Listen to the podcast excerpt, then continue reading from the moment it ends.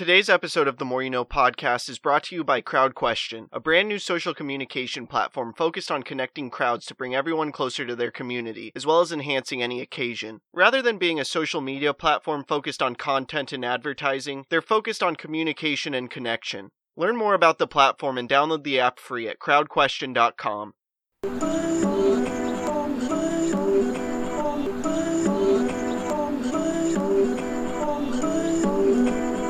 trying to make it all make sense. The Moore. You No. Podcast. Today, I want to talk about aspects of detachment that Wayne Dyer shares in his book, You'll See It When You Believe It. And this is a concept that's often spoke about in Eastern spirituality, but in the Western world, it's not as common to have awareness surrounding. Attachment is a term used to describe holding on to something, or defining our life purpose in terms of things or persons external to ourselves. It's also something or someone we're emotionally attached to. Attachments can hinder you and your pursuits in a multitude of ways, and the way to let go of attachments is to apply the concept of detachment, meaning simply to detach yourself from the need to hold on to things and people. And with this being said, the first thing I want to go over is some of the most common attachments in life, so you can get an idea of the attachments you may be holding on to in life. The first attachment that Wayne shares is the attachment to stuff, meaning material possessions. Number two is an attachment to other people, and this could be a friend, family member, significant other, boss, or someone else. From here, the third attachment that Wayne brings up is the attachment to the past. Then number four is the attachment to your form, meaning your body. After that, number five is the attachment to ideas and being right. Next, the sixth attachment is the attachment to money. And finally, the seventh attachment that Wayne brings up is the attachment to winning. All of these things that Wayne brought up, you could absolutely be attached to in your life. And if you are attached to them, you should work towards gaining detachment from them. You don't have to cut yourself off from them, but detach from your emotional attachment to it, and don't become a slave to it. With this being said, I now want to go through some reasons on why you may resist detachment that Wayne shares in his book. And it's important to understand that all of these reasons are common in Western cultures. The first is that detachment means to trust the universe to provide for us as we travel our path of enlightenment.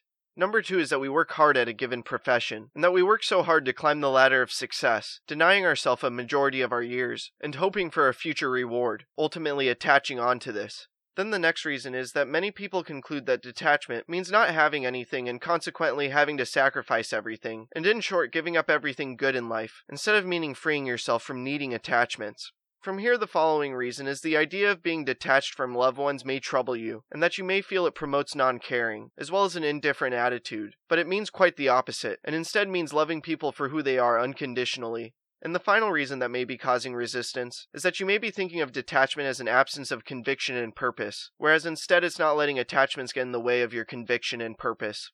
And the final thing I want to go through are some ideas that Wayne shares that will help you implement detachment in your life. The first thing to do is to focus on going with the flow with what you encounter, rather than being critical of it. The second thing to do is to try to replace competition with cooperation, meaning rather than being competitive with something or someone, focus on cooperation instead. From here, the third thing to try is to keep things circulating in your life, meaning to not get caught up in the monotony of life, because by doing so you can become easily attached to things in life. The next thing to do is to talk to yourself about your attitude towards ownership. Do you have attachments and believe that you can own things? Or do you realize that you can never own anything and that you can't take anything with you to the grave? Something I've previously discussed on the podcast. The following thing to do is to work each day at simply allowing loved ones to be, and not judging them for who they are being critical of who they are. Next, you should examine the traditions you practice daily. Assess if they serve you, if you enjoy them, and if you're attached to them in a way that hinders you. Then the next thing you should do is practice looking in the mirror and lovingly acknowledge the fact that you're aging. After that, the next thing to do is set some time aside each day, specifically to practice not making other people wrong, meaning focus on not criticizing others, not interacting with media that's criticizing, not thinking about criticizing others or judging them, and other things along these lines. From here, the next thing you should do is remind yourself that the best way to win is to not need to, and by doing so, you'll have better performances because you're relaxed and it's easier to get into the flow state. Detachment may be the most misunderstood thing in Western culture, but regardless, it provides immense value in your life. It's just simply letting go of your emotional attachments to things and people, and not letting them get in the way of your pursuits. If you're somebody who's looking to make a tremendous impact in this world and craft a life of significance, you must get comfortable with the concept of detachment.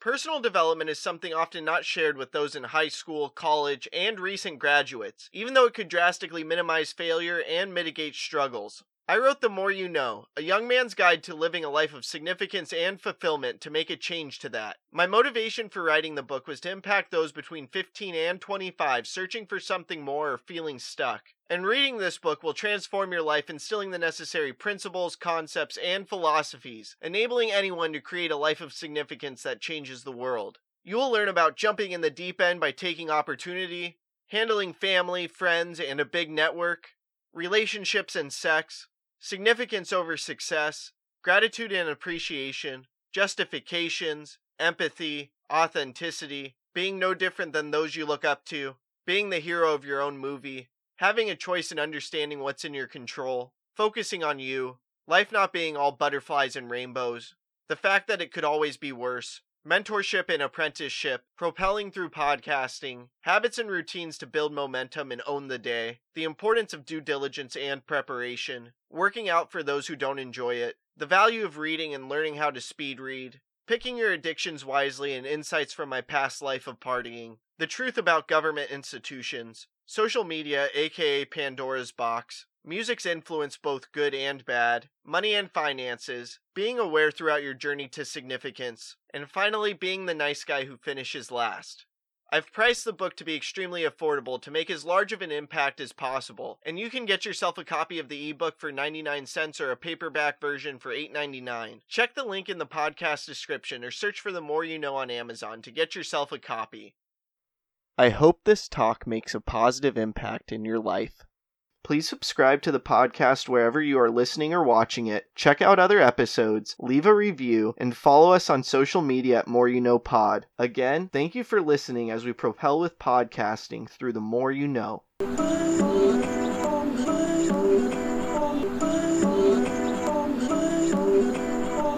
I'm just trying to make it all make sense. The Moore. You No. Podcast.